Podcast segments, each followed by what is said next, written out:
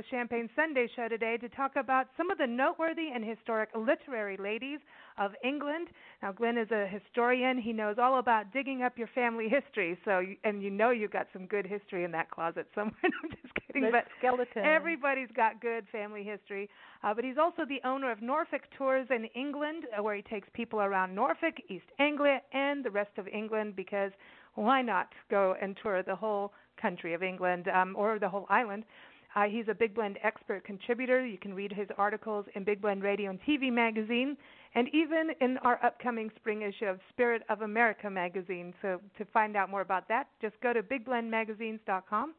Uh, but you can also keep up with uh, Glynn. Go to his website, norfolk-tours.co.uk. Glynn, how's it going? It's going better now. I'm actually um, connected to you. Thank you very much. I know. I don't know what happened at the beginning. They were like, "Glynn, he's he's swimming the channel."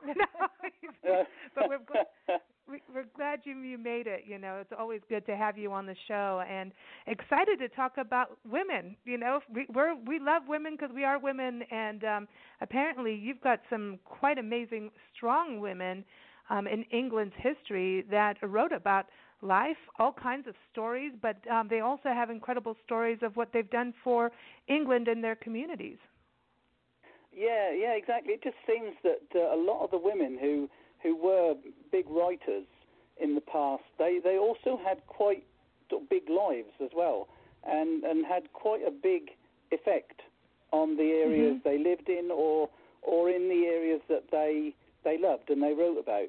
It's, it's, it's quite quite funny, really. When well, funny is the wrong word, probably. It's quite amazing when you actually look into the history of these um, these particular women who uh, who we all, we've all heard of. We've all read their stories, you know, and it is quite amazing to see how influential they actually were in their own lives. You know, quite amazing. It's, amazing too. I know um, the last time you were on our show, uh, January eighth, um, you were talking about England's national parks. And everyone, if you go to nationalparktraveling.com, uh, you'll see uh, Glynn's story on the, Amer- I mean, the English park system. I'd also be in Spirit of America magazine because we're all connected through our parks. Uh, so you can check that out at nationalparktraveling.com. And you mentioned uh, Beatrix Potter and how she was connected to the Lake District, but uh, let's yes. kind of step back with her because uh, she she really did have uh, an upbringing that gave her some education. Yeah, she was she was a very lucky lady. She came from from a quite an affluent family. Um, you know, she she was educated by a governess and you know uh, looked after quite nicely. You know, so so her her upbringing was a lot different to you know like my my ancestors wouldn't have had that sort of upbringing at all. Um, but the one of the downsides of of that sort of really affluent life is that they didn't necessarily mix with lots of other children. So, although you know, Beatrix Potter had a fantastic education, um, for her most of her mm. young life, her only friends were were the animals around her. You know, so you know the pets she had and, and the the wild animals around. So it's it's it's quite sad in a way that you know she didn't necessarily grow up running around the fields with all her friends, but mm. she did grow up running around the fields, you know, getting to know the rabbits and the sheep and the and the goats and the the geese and you know things like that. And that's what she wrote about because that's what that's what she knew. You know, she gave all of these animals personalities. And mm. you know, when we actually read Beatrix Potter's books, you know, we we all well, I, I say we all, I hope we do. You know, we we get to know Peter Rabbit and Jemima Puddle Duck, you know, and Mrs. Tiggy Winkle you know, they're they're, they're real people. We love way. Mrs. Piggy Winkle. I love Mrs. Piggy. Yeah, exactly. Yes. But you know, for for for Beatrix Potter as a child, these were real people to her in a way because they were her friends. You know, so that's in a way that's that's it's quite beautiful, and sh- the way she mm-hmm. wrote about them was totally beautiful. But in a way, it's very sad that you know this little girl only had animals as, as friends. But you know, mm. the books that she left us are totally amazing. I, I love I them. I, I would have loved to have seen her and Gerald Durrell hang out together because he had almost a similar story, but he had, you know, I think his brothers and sisters ran around with him and they traveled a lot. But I mean, he also yeah. hung out with animals, and look what they both did. Yeah. I mean, that would have been an interesting couple. I'm just saying, if there was a different, yes. ta- like Doctor Dolittle. if they both came back, you know, we could match make them. Oh. Put them together. I don't think she would go for that, but you know, Well, it would be neat. You know, there are just to see websites like two. that, aren't there? So Yeah, Oh, she, oh. we could we could put her on Tinder. Dateananimal.com. Oh, hello. Yeah. oh dear, oh dear. we Oh, better not go there. Well, I know you also, and we'll- talk about what she did too. But you know, speaking of animals, your your next Yeah. author uh, is Anna Sewell, and she Yes. likes to giddy up, but she she had a she had a different backbring bring uh, backbringing. Gee, have another sip of champagne and I'll be just fine. Uh, but she's had an interesting upbringing as well. I, I really have literally had just one sip. This is what happens. Uh, but Well, she had depends like how big the sip was. Yeah, is well, you know, you haven't seen the glasses here, Glynn. They're, you know, everything in America is big. I, I keep but- telling her to not use a straw. I know that really hurts. But she she was kind of isolated too, but in a different way. Anna Sewell. Yeah, I mean, uh, Anna was um, was brought up with with a brother and you know with with family, but she had quite a bad fall when she was in her early teens, about thirteen or fourteen, and at that time she didn't have her, her leg set properly. So for the rest of her life, she was um, not necessarily crippled, but she wasn't able to get about very well. So she relied a lot on her, her pony, um, you know, pony and trap, that sort of transport. That is how she got got about. So again, uh, Anna Sewell was from an affluent family. You know, her her, her family were farmers, and uh, you know, her dad worked as a as a banker. You know, and uh, they were all very very well off. But so she was lucky that they could afford for her to have a, a horse and carriage. But obviously, for Anna Sewell, she built very strong relationships with with horses and ponies, and she had that um, empathy and that real connection with with the horses. And in fact, you know, Black Beauty itself is, is obviously the book that she wrote. Um, Mhm. that is actually called the autobiography of a horse. That is the subtitle Hmm. of Black Beauty, and it is actually written by the horse. If you read Black Beauty, it's actually written by the horse. And, to do that, obviously, she had to have a real connection with the animal. And you know, obviously, she she sort of grew up surrounded by by the by, by horses and relying on them totally for getting her about. And it gave that gave her her independence up to a point. But you know, and the book is different these than ladies, the movies. You know, the the Sorry? movies would the the book Anna Sewell's Black Beauty. I remember the book being different than what we saw on TV or in the movies. It was just a little. Oh, yeah, yeah. It was. That yeah. always happens.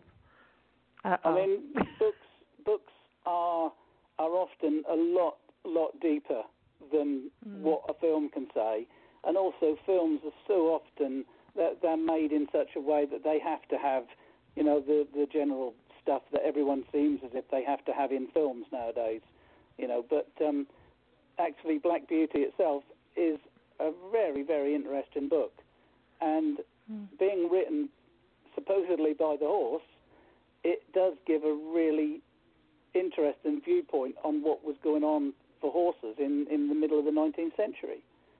You know, but but again, you see that both of these ladies had had quite quite a sad start to life, in a way. You Mhm. know, they they had some some really quite um, some negative things happen to them, and their love of animals and nature obviously allowed them to to get in a little world of their own, you know, and and, and be so creative in in the way that they were, you know. But you know, it's it's quite um, quite amazing when you actually learn about these these ladies and, and how they became what they did. You know, and what what they did was was quite amazing, especially for for women. You know, I mean, we're talking Mhm. about women in the 19th century, and for Beatrix Potter, you know, a little bit later than than the than Anna Sewell. But again, you know, for women to actually do what they were doing was was quite a quite a change to society. And the Bronte sisters, that was your other pick, was Charlotte, Emily, Yes. and Anne Bronte. I mean, now we're talking Yes. Wuthering Heights and and you Mm. know those stories. But um they died young, and they had you know uh, troubled times as well. Even though they were raised, you know, they went you know overseas to uh, for you know tutorship and and learning you know French Yes. and you know things like that. But then their life was still they still had a mess that they had to live with and, and deal with. Well, you know, they they lost their mother when when they were right toddlers. You know, the I think the youngest one was only one when their mum died. You know, so so they they had a, a very a difficult early life um, because Mm. they you know they were brought up by their father who was a, a, a vicar or a priest or whatever. You know, and um, their aunt. They got very Mhm. close to their aunt. But um, again, they you know they went to they went to Belgium to improve their, their language skills and and came back um, to Yorkshire to look after their brother um, when their aunt died. You know, so so again, you know, um, there was only one of them who actually got married. You know, all the the other ones they they didn't get married because you know they they died quite young. You know, um, I think one of them died 28, one died 29 and the other one died at, at 39. You know, so they're very, Wow. very young. Even the brother died at 31. You know, so they were all very young people. So who was there was someone Wow. in there in the family that was going through addiction too. Who was that? Uh, that was their brother Branwell. He Hmm. was um, uh, an alcoholic and a drug addict. They, th- this is what the general idea is. They, you know, obviously it isn't sort of written anywhere that he was, but from from the way that he lived his life and from what they've, what the sort of the experts and the, um, the historians say that you know he was um, uh, an addict, and, and Mhm. again he he died age 31. You know, which is uh, it's heartbreaking, really. You know, all these young people.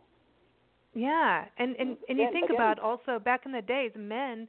I think it was you know, and women. It was yeah, there was a lot of women on on in this country. I know we're going to be talking about poppy seed brownies later on the show, but there laudanum and opium was a big deal over here. Yeah, Even, yeah. You know the you know Mhm. people, the pioneers coming west. Um, that they used it also like laudanum was All part of time. medicine, and you know men were allowed in the saloons unless you were you know a lady of the night um you know Mm. then you were drinking with the men and and doing things on the side um all kinds of things. But women oftentimes they would go into those little women's parlors which were separated from the men but they were taking their shots of laudanum. And Yep. they had their opium moments but it was hush hush. Men it was okay to be drunk and disorderly in conduct. Was that the same in england way back when? Um, I, I, I don't really know. I haven't really sort of done much research into the, the history of addiction, but the, it does seem that, um, that the, the, especially for the men, obviously the men could do what they liked because that they Mhm. they ruled the roost. You know, um, women, generally speaking, the women who were in the gin palaces in England, it was mainly gin in England, um, were the sort of the you know the common the common women in the in town centres and city centres, um, and they would be in the gin palaces. But the men obviously would um, be in the pubs, uh, drinking beer mainly and whiskey and stuff. But you know, generally speaking, it seems that the the richer the people were obviously having the the, the, the bigger chance to to have the the wine and the spirits that the ordinary people were normally uh, beer, beer and gin drinkers, is is what it was in in the countryside anyway. It it seems like the women led kind of lonely lives, really. You know. Yes, I mean the, it, it was such a different different style of, of life altogether. You know, I mean when when you actually look at the the situation or the position of women in society, it does make a fascinating research topic. Um, you know, without without actually getting sexist today, when you actually look at it uh, sort of black and white, you know, just actually see the facts, Mhm. women really didn't have any rights it was the men. The men had all the rights. In fact, the the woman actually belonged more or less to the man. You know, he hmm when he when he got married, his wife's belongings became his. You know, and uh, it was a very rare thing for a married woman to make a will, because actually a, married woman didn't own anything. You know, it was, it was it was a very very rare situation to have a married woman make a will, because like I say, then- they didn't have anything to leave. There And then no when they, if they decided to, for whatever reason, divorce, which was pretty rare, um, Yes, the yes. man got to keep everything, including the children. So you Well, didn't see the- very many the divorces. Divorce. Divorce in the Mm. in the uh, 19th century was only really for the rich. I mean, you, normal Yeah. people never got divorced. It was just not on. The man Mm. would possibly leave the, the the wife and go and set up house with somebody else, and the woman would just have to live on her own. And that would, you know, either that or go into the workhouse. But divorce was was not really available. You know, the the life of this Wow. this is possibly why all of the ones that we've looked at, all of the ladies, they, they all they're all 19th century women, and nine times out of ten they were the only women who could actually read and write were the rich ones. You know, the Mm. the people my ancestors at this time couldn't even read and write, so they couldn't possibly be authors, authors or authoresses. You know, it was it was not a possibility. They didn't have the education. But you know, it, yeah. when you actually when you actually start to look at these things, you can see that these these three well, you- you've got two ladies and then the set of three ladies, but they all come from affluent backgrounds hmm because Mm. you know when when Anna Sewell was born in 1820, you know my ancestors wouldn't be able to read and write, even the men.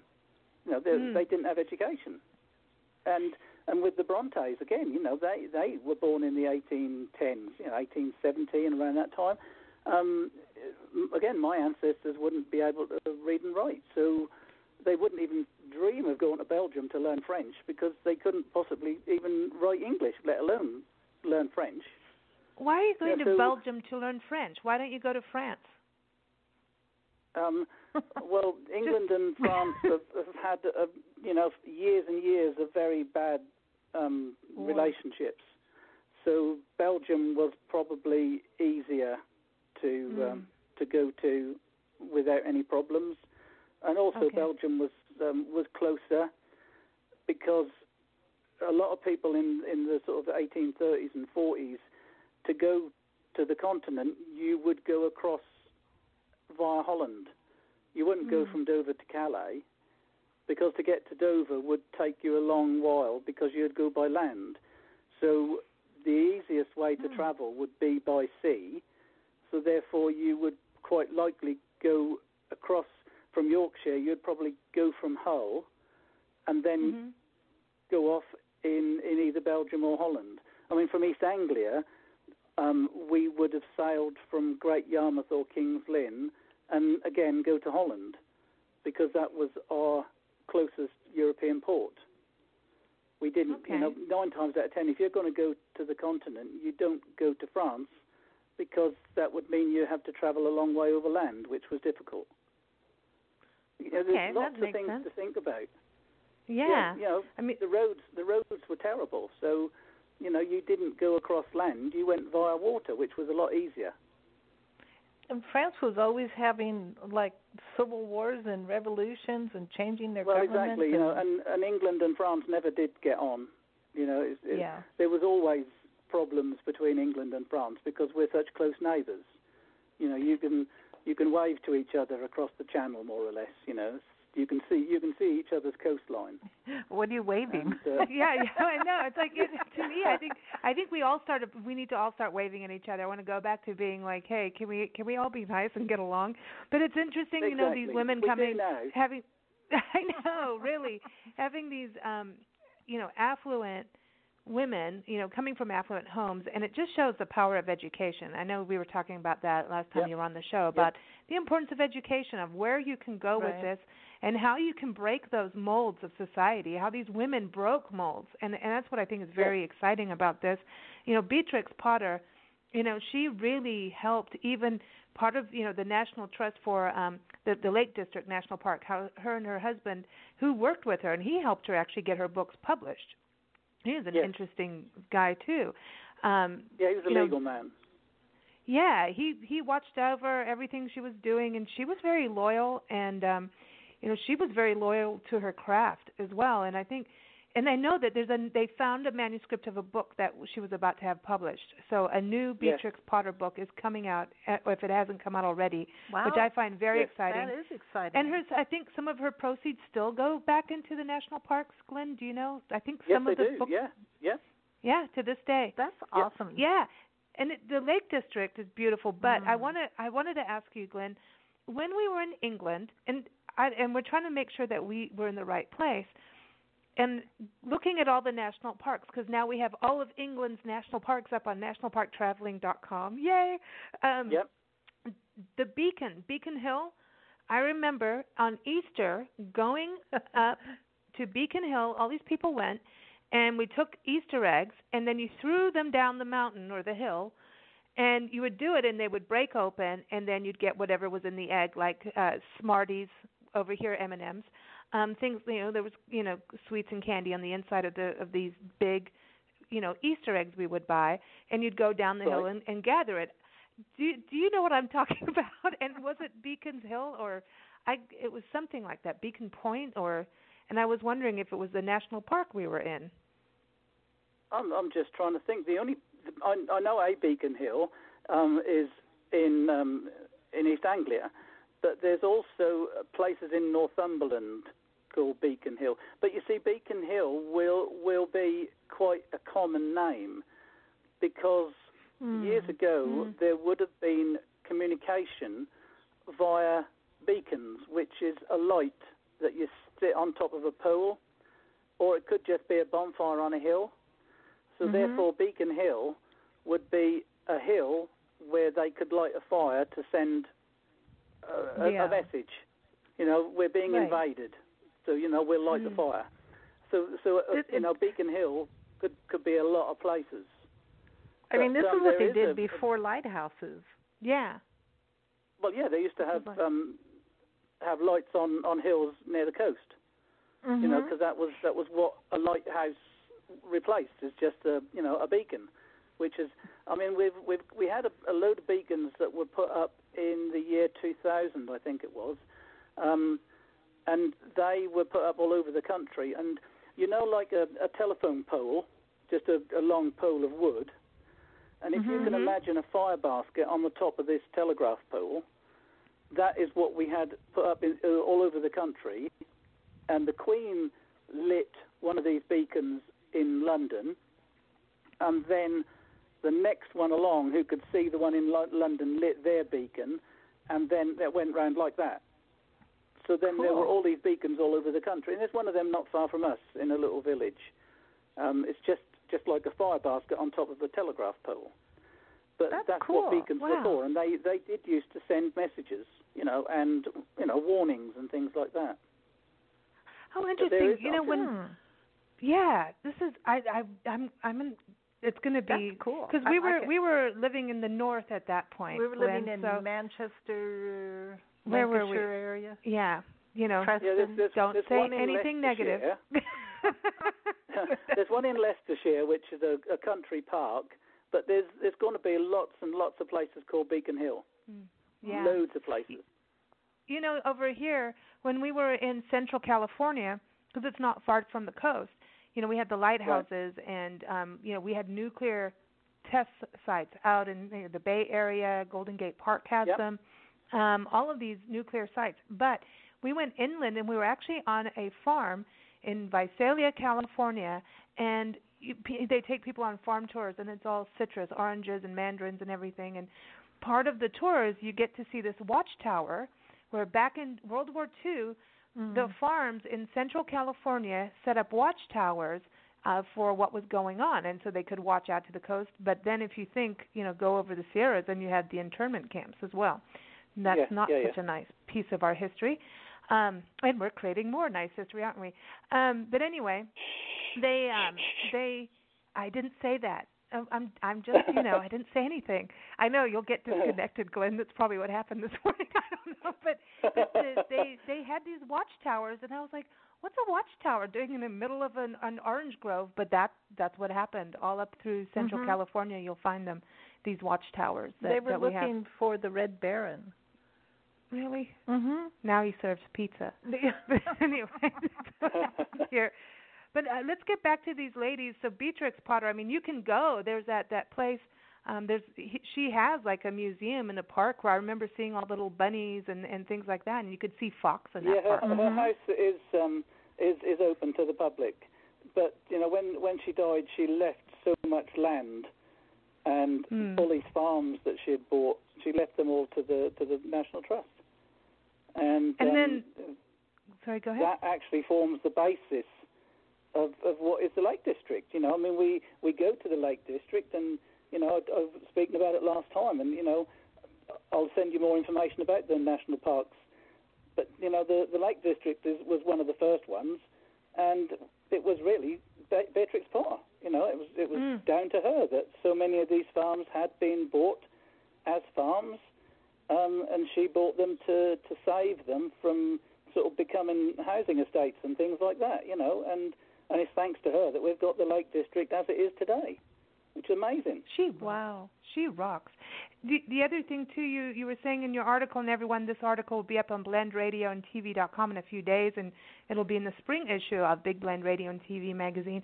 In your article about these ladies, you put in about the Bronte sisters that their house is also open to the public, so you can go see where they yes, live. it is. Yeah. Where? Yeah, they they lived in in the vicarage next to the church, and that is uh, in a little village in Yorkshire called Haworth, and that's uh, that again is open to the public. And a lot of it is is set up as it was in the 1830s and 40s. You know, so it's a a typical Wow. sort of Georgian early Victorian house, and uh, you know, it's a, a another you know just a beautiful place to to visit, and you can see where you know Jane Eyre, Wuthering Heights was was written. You know, all of these all these books that are so well known nationally, internationally, they're so well known. You know, like Black Beauty, like Wuthering Heights. You know, and you know the, the Tale of Mrs. Tiggy Winkle. You know, them sort of books are they're, they're internationally known. But to actually be Mhm. able to go and see where they were written and to sort of Mhm. learn more about the people who wrote them is is fascinating. It really is. you like I like to see where writers did their work, where their mm-hmm. typewriters were, you know. And there's a there's a I know that it's easier not to use a typewriter now, and most writers really do not want to go back to that. But I there's a romantic thing about the old typewriter and you know looking out of a window and having like a nice place to write and having the fireplace. And then having Yes. a little trolley thing with whiskey. But anyway, just, okay. Well, you know, you need a little, you know, little snifter here or sherry, sherry. Sherry, The ladies would have had sherry. That that's what they would add probably. Old brown sherry. Uh, no, no, no, no. um, but but you know when you you can go to their houses, which I think is amazing. But I want to touch on something with Anna Sewell. In your article, you sent us some photos, and you have a photo of her handwriting. So uh, for those who missed it a, a couple years back, you were talking about this on a show. Tell everybody Yes. about that handwriting of hers. Yeah, I, I was I was quite lucky. Well, I say lucky. I think I was very diligent. Um, I saw on a on a website that sells things the fact that there was some some letters for sale, and it mentioned Philip Sewell, and Hmm. I happen to know because I, I know these things that Anna Sewell's brother was called Philip. So I bid for these le- uh, these letters and documents, and, and I actually got them off this website. And some of them were actually written by Anna Sewell, and um, some of them were, you know, were written by Philip, obviously her brother, and her, some of them by her mother and by her father. And they they Wow. make fascinating insight into into the life of of the Sewell family. Um, you know, Philip Sewell, her brother, actually went to Spain to work. He was an engineer, you know, and he went he went to Spain. In fact, Anna Sewell went to Spain with her mum. You know, and they they spent time in Spain because they thought that that might help Anna get better. So you know, the warm the warm um, weather is better for you than being in England in the sort of November to February period when it's pretty cold and pretty damp. Mm-hmm. So obviously they they went over to Spain. Again, which Mm. proves how affluent they were, because normal people like my ancestors wouldn't have even gone to London, let alone Spain. You know, It's- probably most of my ancestors hadn't even been to Norwich, which is the local city. they they didn't travel Oh, wow. far. But you know, these Yeah. uh, the fact that Anna was able to go over and visit her brother in, in Spain was quite amazing. But yeah, these these letters are are fascinating, and to actually think again, you know, that this was written by the lady who wrote Black Beauty to me is just totally amazing. It's lovely to hold hold the thing in my hand and think Anna Sewell Wow. actually held this in her hand and wrote on it. It's lovely. That's awesome. And she did a But lot for the poor thing- and for animals, not just writing She did- from the horse's point Oh, of view, did. but she actually did a lot of other work too.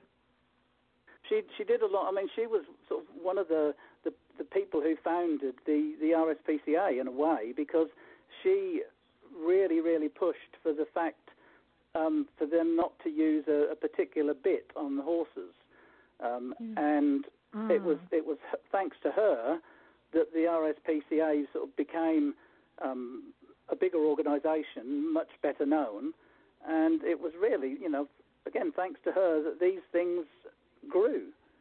Uh, again, she died in, in her early fifties, which is which is quite sad. You know, again another another. Well, she's fifty-seven. You know, so she's not in her early fifties, but again, she's a young woman, really.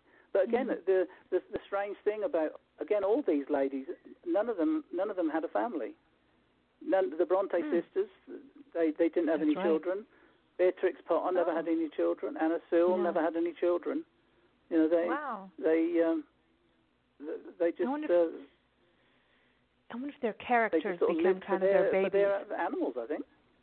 Yeah, the the animals. Well, we understand that. Maybe I mean, maybe they felt that their children would end up being lonely. yeah, it's I, was there a thing? Was it okay? So these these women all came from affluent families. Not being able to mix with other children was it because they were affluent and the rest of the kids around them in the neighborhood would have not been affluent, so you don't mix, or was it just there was no one around? Um, well, a lot of them, especially the, the sort of the um, well-off, affluent families, would have a governess. So mm. th- it weren't um, sort of looked as just didn't go to looked on as, as well, exactly. But they weren't also looked on as very sensible for them to be playing around with the, the dirty little children in the in the village. So the only children that they would mix with, if they did mix with any, would be their their relations. Um, Oh, yeah. But again, a lot of these didn't didn't have relations that lived nearby, or they travelled around, so they didn't actually have time to build up relationships. But do you know, No, the, I think the Bronte all of that. sisters you- had had themselves. You know, there Yeah. was there were the three sisters and, and their brother, and Mhm. being the vicar's children, again, yeah. I wouldn't have thought that they would have mixed very much with the you know the the children in the village, Mm. Because again, you know, there wasn't a village school anyway, so any children of say ten or eleven would be going out to work. So Mm. you don't you don't really want your nice your nice little children in lovely white dresses to be playing with some dirty little urchin, do you?